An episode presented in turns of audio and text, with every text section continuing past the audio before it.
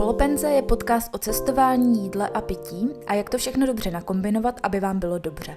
Protože na světě je tolik dobrýho jídla, že všechno ho nikdy neochutnáte.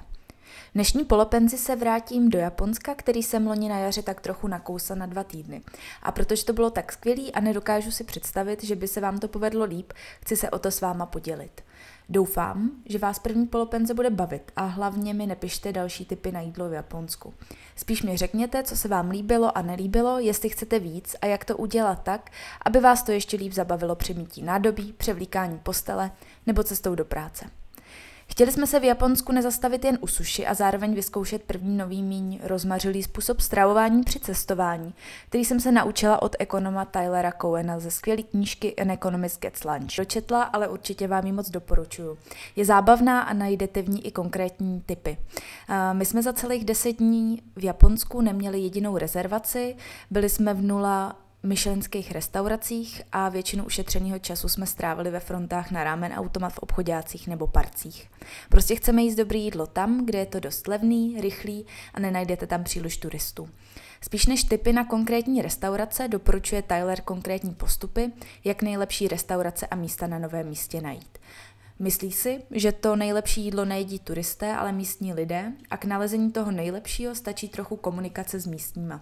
On třeba hned na cestě z letiště komunikuje s taxikářem a ptá se ho, eh, kde on rád jí a nechá se tam často i zavíst. Eh, má taky dost eh, pozorovací talent, protože kvalita jídla dost závisí i na konkrétní lokalitě. To znamená třeba Čím nižší nájem, tím vyšší pravděpodobnost kvalitních surovin.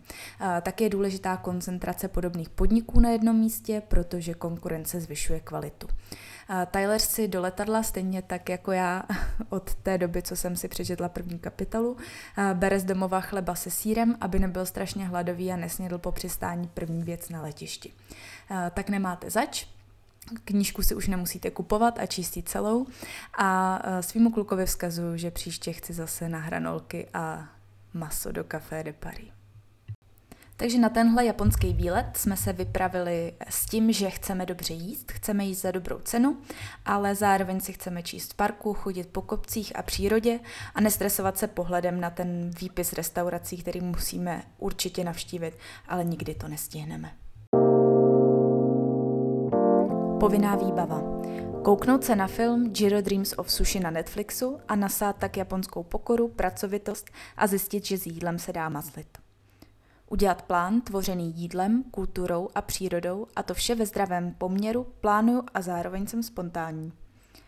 Strávit nějaký, ale limitovaný čas výzkumem. Ušetřím vám pár zklamání z turistických pastí jedním typem právě od Tylera Coena – Udělejte si research a zjistěte, kde je koncentrace dobrých jídelních míst. Nehledejte best restaurants in Tokyo, ale zkuste být třeba konkrétnější. Třeba zkuste vyhledávat local tips for best ramen in Tokyo nebo where to taste natural sake in Tokyo. A nehledejte jen na Google mapách a TripAdvisoru. Jí se i očima a ušima a zkuste třeba hledat ve vlozích na YouTube. Pořídit si průvodce Tokiem od Monoklu pro styl a průvodce Tokiem od Lonely Planet pro ty další užitečné věci. Stáhnout si japonský slovník do Google Translate. Pokud budete více cestovat, tak určitě ještě v Čechách objednat Japan Rail Pass, který zaručuje dojet kam můžeš rychlovlakem během 14 dnů za 421 dolarů. Jako každou naši větší cestu začínáme výdelně pro zaměstnance a veřejnost na letišti Václava Havla. Máme vajíčka s nakrájeným párkem, dva plátky chleba s máslem a skleničku hnědýho čaje. A to všechno za cenu croissantu z pola a je to už naše tradice. A taky je to naprostý splnění zásad ekonoma, který jde na oběd nebo snídaně. Úplně první střetnutí s japonským jídlem je rovnou v letadle z Helsinek do Tokia. Moje první soba nudle, který si můžete namočit do hnědý sladké vody. Zapamatujte si určitě soba nudle, pokud je neznáte. Může se vám to hodit, až budete chtít někde zamachrovat o japonský kuchyni.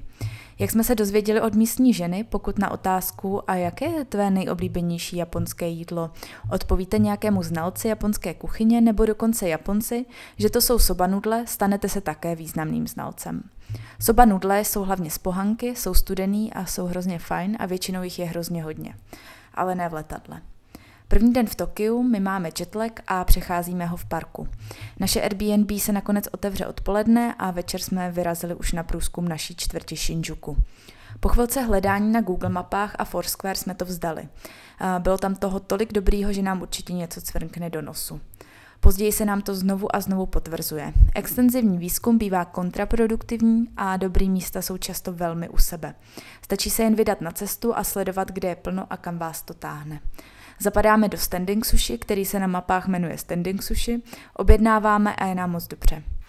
Uh, máme nigiri s lososem, uh, dala se na něj majonéza, uh, všechno se to opálilo flambovací pistolí a bylo to skvělý. Taky jsme se naučili říct si o účet. OKK, prosím.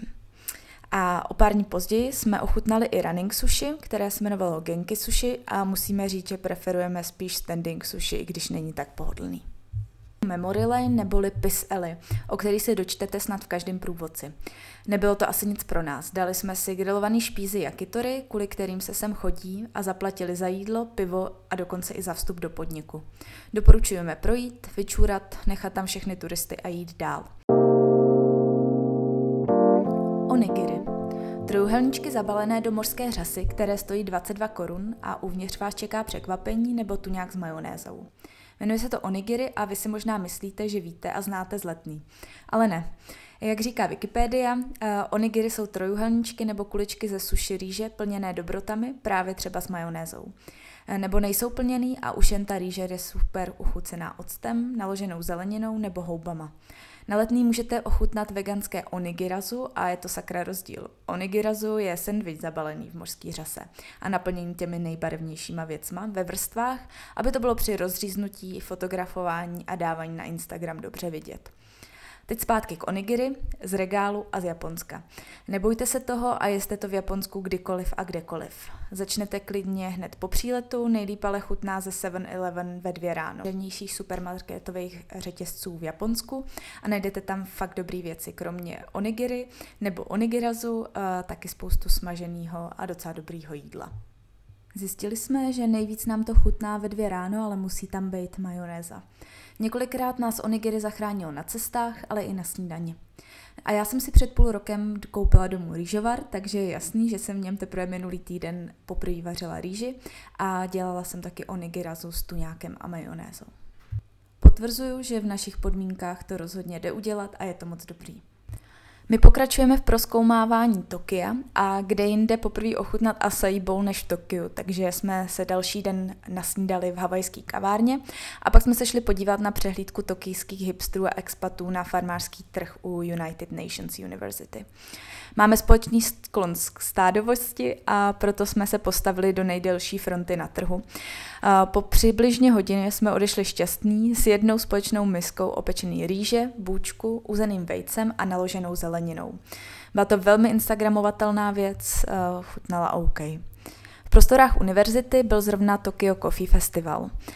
Bylo tam hodně kafe, hodně lidí, hrozně dlouhá fronta na záchod a taky stánek s mým oblíbeným pivem Saison Dupont, za který jsem utratila všechny svoje festivalové kávové kuponky.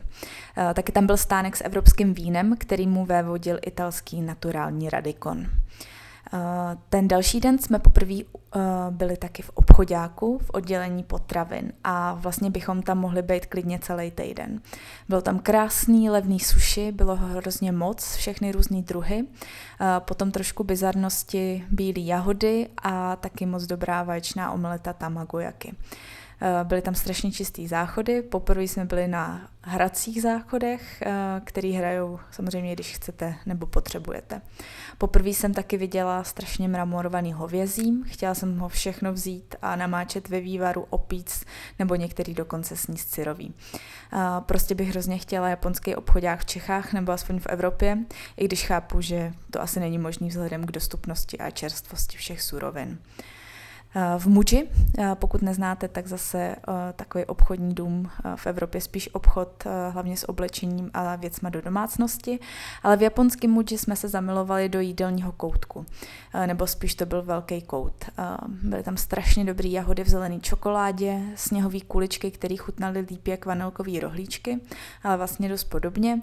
A pak taky mají skvělý kary v pytlíku, mražený polívky v takovém tvaru kvádru, A moc doporučujeme, pokud natrefíte na muči s kavárnou, tak tam určitě běžte a pokud natrefíte na muči s knihkupectvím, tak tam běžte určitě, protože knihkupectví jsou obecně v Japonsku moc krásný.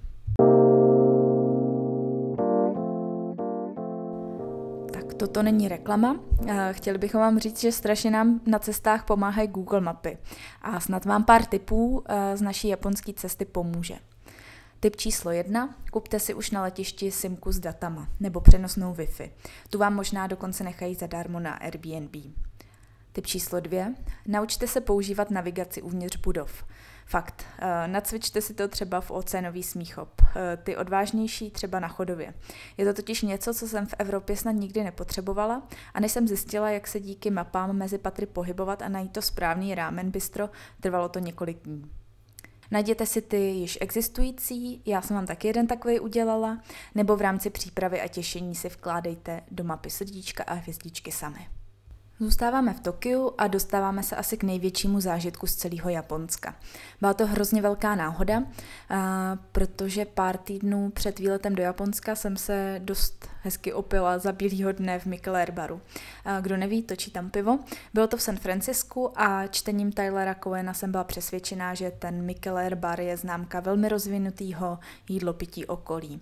Vydali jsme se teda do malé čtvrti v docházkové vzdálenosti od sochy Akita Inu Hachiko, kde v kopečku byl nejenom japonský Mikkeler bar, ale hlavně dva, uh, ne dva, mnohem víc uh, malých saké barů. Vybrali jsme si ten, uh, kde stálo nejvíc osamělých lokálních lidí. Uh, jmenovalo se Takiomi Nagi, nať najdete ho na listu v Google mapách. A od první chvíle se nám tam hrozně líbilo. Postavili jsme se k baru a i hned se nás ujal jeden z osamělých návštěvníků. Zeptal se nás tedy jenom, jestli za nás může objednávat, protože nikdo s námi anglicky mluvit nebude. No samozřejmě, nepřišli jsme si sem popovídat, souhlasili jsme a on za nás objednával, už jsme se nikdy uh, spolu nebavili. Uh, nám za chvilku došlo, že kromě fakt skvělého sake, tu sak taky super vaří. Na jedný pánvi asi 30 cm přímo od nás za barem. My jsme ochutnali skoro všechno, to nejlepší naturální šumivý sake dokonce několikrát. Lidi tam milovali nás, my je, s nikým jsme se pořád nebavili a jeden pán nám dokonce poslal svoji nedojezenou sušenou tresku. Byla zase s majonézou. No, děkovali jsme za nejlepší večer, který skončil několika hodinama v karaoke baru. Další dny v Tokiu. Jestli jsme něco, tak určitě ambiciozní. Ten den už jsme se v Tokiu cítili jako doma a měli jsme hlavně velké ambice, kolik jídla už zvládneme. Prozvradím vám to hned na začátku. K snídani byl rybí trh, k obědu food tour a k večeři jedna velká záchrana. Na rybí trh jsme se děsně těšili. Měli jsme i v plánu jít na rybí aukce, ale nedovolilo nám to naše pozdní vstávání. Ten pravý rybí velkoobchodní trh, který se mezi tím přestěhoval o pár kilometrů jižněji a máte ho zase v mapce, jsme sice neviděli, ale strávili jsme docela dost dlouho na tržišti, který mu vévodí čerstvý seafood, ale najdete tam vlastně úplně všechno. Doporučujeme si vzít dost hotovosti, plátěnku nebo plátěnky. Eh, kupte si třeba tu nejvíc turistickou 15 nakreslenýma psíkama Shiba Inu a pak doporučujeme ochutnat úplně všechno. Třeba zbytkový rybí a chobotnicový maso, vytvarovaný do kuliček a opečený na špízu, omeletu tamagojaky, eh, tu si rovnou můžete odvést domů i speciální pánvičku, eh, anebo naloženou zeleninu úplně všech barev. Eh, pak taky jsme natrefili na skvělý kafe a baristu, který vypadl z evropské hipsterské kavárny. Vaří to v malé uličce, jmenuje se to Yazava Coffee Roasters a taky jsem vám to pro jistotu dala do mapky. V logu mají kočičku, co drží konvičku a zalejvá vodu na kafe. S odstupem několika měsíců vůbec nechápu, co nás to napadlo, ale já šla na trh s jedním hlavním cílem. Sníst mořský ješky. Ne ješka, ale fakt ješky. Asi mě hodně ovlivnila kamarádka Bětka, která mi pár dní před odletem vyprávěla o svém delikátním zážitku z Paříže, kdy byla část mořského ješka servírována. Extenzivním hledáním jsme našli to pravý zapadlý místo, kde se dojednává ten nejdůležitější biznis v Tokiu a turistů je tam přibližně do 10%. Zkuste si dát do Google obrázku Uni Rice Bowl, až na to, že my k tomu žádnou rýži neměli. Jen plný talíř sexuálních orgánů vodních ježků, opálených pistolí. Chápu, že se mi teď ozve Pavel Maurer, že nevím, co je dobrýho, ať nejím blbě, ale mořský ježek fakt ne. Aspoň ne v takovém množství. Bohužel ten jeden ještě nedojezený talíř mi syrovej seafood znechutil až do konce pobytu. Naštěstí se znechucení projevilo až na večer, kdy mé hypochondrické já cítilo, že přichází selhání ledvin. Takže jsme ještě mohli stihnout food tour, kterou jsme si objednali u Ninja Food Tours a konkrétně po prohlídku ve čtvrti Asakusa, která je v Tokiu jedna z nejstarších a jídelně nejzajímavějších. Třeba to moudro o tom, že na otázku, jaký je vaše nejoblíbenější japonské jídlo, máte určitě odpovídat, že soba nudle, jsme se naučili právě tady. Bývalá japonská učitelka, která nám dělala průvodce po zjištění, že jsme z Čech, nadšeně vyprávěla příběh založení Ninja Food Tours. Majitel Food Tours založil po svém výletu do Prahy, kde ho nadchla Tours Taste of Prague. Eh, nebo si tak jen spočítal, že tohle se mu fakt může vyplatit. Na Food Tour jsme si očkrtli snad všechno, co jsme ještě nestihli ochutnat. Třeba tonkatsu, což je vlastně vepřový řízek smažený v pankostrouhance s nakrouhaným syrovým zelím. Ochutnali jsme taky knedlíčky gyoza v malý rodinný restauraci a pak přišli na řadu ty slavný studený soba nudle. A všechny tyhle zapadnutý místa pro vás mám i v mapce. Co jsem vám tam už nedala, byly nějaké ale tradiční oplatečky a znovu špí se strašně sladkou věcí. Zbytečný zaplácání místa v žaludku, kde mohlo být opět knedlíčků víc. Velká výhoda jít ochutnávat právě do Asakusy je docházková vzdálenost ulice, která je poměrně dlouhá a kde se ženete fakt úplně všechno do kuchyně. Nože, pánve, mističky. Jeden z obchodů máte taky v mapce, ale nemusíte se tím řídit. Eh, těch obchodů na té dlouhé ulici je fakt hrozně moc. Pokud do Japonska jdete pro levné mističky, eh, stačí vám jít jenom na ten zmíněný rybí trh. No a ten den jsme večer skončili v Shake Shacku a tak dobrý burger jsem snad v životě neměla.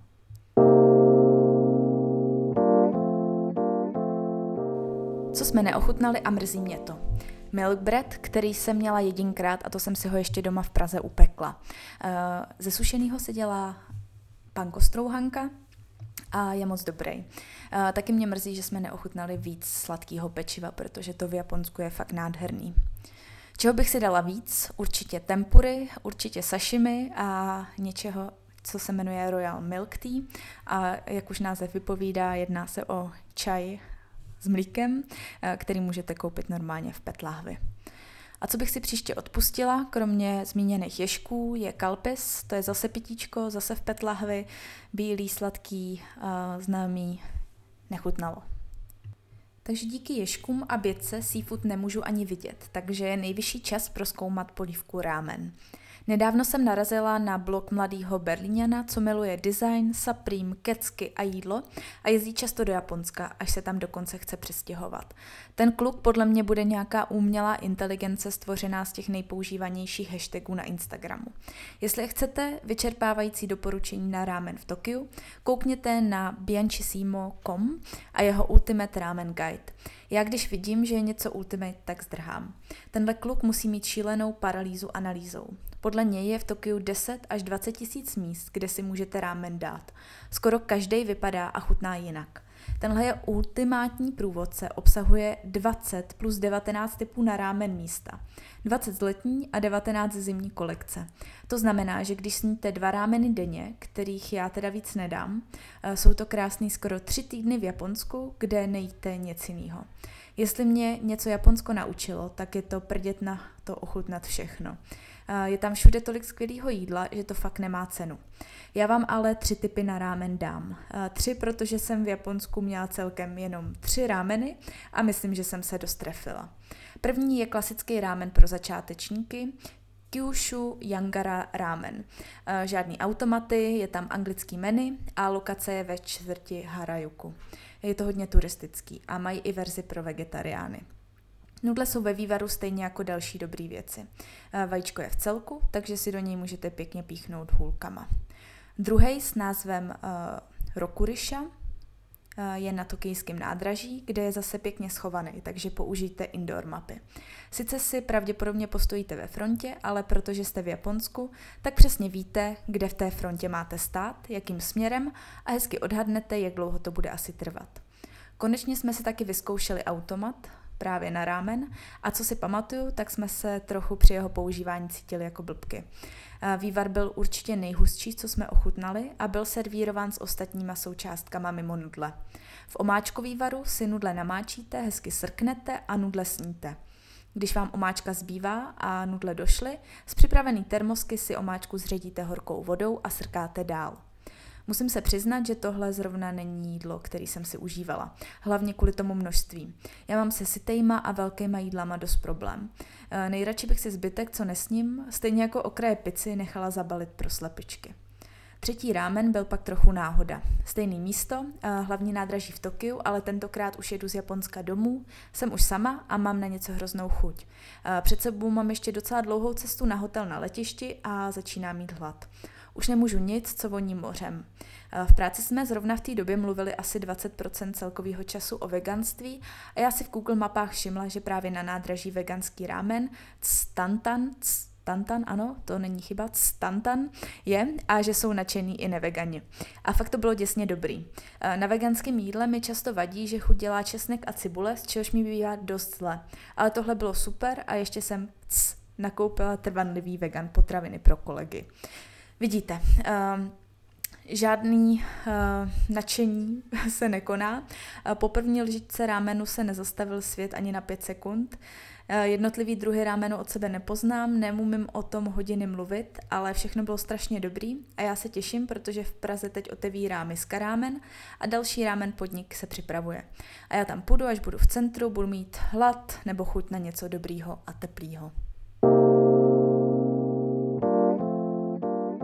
Víme, není to jen o jídle. Polopence o jídle je aspoň o dvou jídlech denně, takže určitě stihnete i něco dalšího. Mám pro vás pár kulturních a přírodních typů pro vaši japonskou cestu, protože fakt jenom nežeru. V Tokiu se jděte podívat na Mamam, 9-metrovou sochu pavouka od Louise Bourgeois na Roppongi Hills. Je před budovou, kde najdete v horním patře i Mori Art Museum a v okolí jsou další galerie a parky, které stojí za to. V Tokiu je strašné množství kvalitních galerií a muzeí. My si ještě vybrali Muzeum moderního umění, MOMAT, uh, hned po návštěvě Tokijského hradu. Jděte na rámen, dejte si pár piv a jděte určitě na karaoke. Je to sranda i ve dvou. Důchodců, který venčí Shiba Inu. Udělejte si čas na knihkupectví. Mně se hrozně líbilo několika patrové Maruzen v Kyoto. V knihkupectví můžete strávit celé odpoledne, jsou tam kavárny a zpívající záchod. Pokud máte rádi zvířátka a nenávidíte turisty, nejezděte určitě do Nary. To místo znáte určitě z fotek rostomilých koloušků, ale celkově je to spíš smutný. V Kyoto jsem taky byla na krásnějších místech než slavný bambusový les Arashiyama. Fakt spíš nasedněte na autobus nebo do vlaku, do tašky dejte pár onigiry a jděte do opravdové přírody, který je v Japonsku spoustu a je opravdu krásná. Ještě mám tři skvělé jídla, které si můžete v Japonsku dát a nehodili se mi zatím vůbec nikam. První z nich je omeleta okonomiyaki, což by se dalo přeložit jako omeleta, jak to máte rádi, protože se do ní dá dát skoro všechno. Hlavně teda zelí a majonéza, což není zas tak šílená kombinace. Naše nejoblíbenější místo zase najdete na mapě, jmenuje se Okonomiyaki Kiji, Kiji a je v obchodáku u hlavního nádraží v Tokiu. Nejlepší věc na tom je, že si omeletu dopíkáte na plotínce přímo u stolku a druhá nejlepší věc je, že si do své židličky můžete schovat kabelku nebo baťůžek a pak ten nápad zpátky v Praze zkusíte prodat ambiente jako inovaci. Další věci jsou knedlíčky. Jasně, uh, Din Tai Fung je řetězec z Tajvanu a jejich knedlíčky můžete ochutnat třeba i v Londýně nebo Singapuru. Ale je to prostě strašně dobrý. Uh, knedle v polívce, v čili oleji, smažený knedle, knedle plněný třešňovým květem. A při čekání ve frontě, samozřejmě v sedě na polstrované židličce, můžete obdivovat parovod v otevřené kuchyni, který jim to obrovské množství knedlíčků pomáhá vyrábět. My byli v pobočce v Kyoto, několik poboček ale najdete i v Tokiu. Tokiu. Na Google mapách nemá hodnocení vyšší než 3,9 a koho z nás to zajímá, když to jsou knedlíčky. Eh, kdybych to měla ráda, tak tu ocituju něco vtipného o nokách z pelíšků, ale nemám. Eh, poslední bomba byla velká náhoda. Kyoto bylo tak přívětivý a bezpečný město, že jsem se jim toulala sama. A ano, mohla jsem jít do nejlepší tempura restaurace ve městě, eh, ve skutečnosti nemohla, měli plno, ale já se nechala zlákat košíkem s čerstvou cuketou před restaurací, kde bylo všechno japonsky a před vstupem do hlavní místnosti jste si museli zout boty.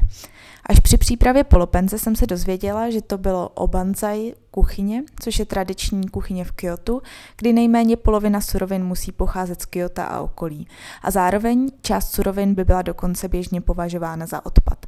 Prostě waste free a lokálnost. V Kyoto trendy minimálně od roku 1964. Místo se jmenuje Kakoraya a najdete ho zase na mapě. Celý menu bylo úplně boží, i proto, že mi omylem přinesli jeden vepřový chod, který jsem svým sousedům snědla. Měla jsem tam taky smažené soft tofu a do té chvíle jsem netušila, že tofu může být tak lahodný. A pak jsem taky ochutnala čistec hlíznatý v tempuře. A jestli nevíte, co je to čistec hlíznatý, tak vypadá jak bílý červík nebo anální kolík a taky se mu říká japonský artičok.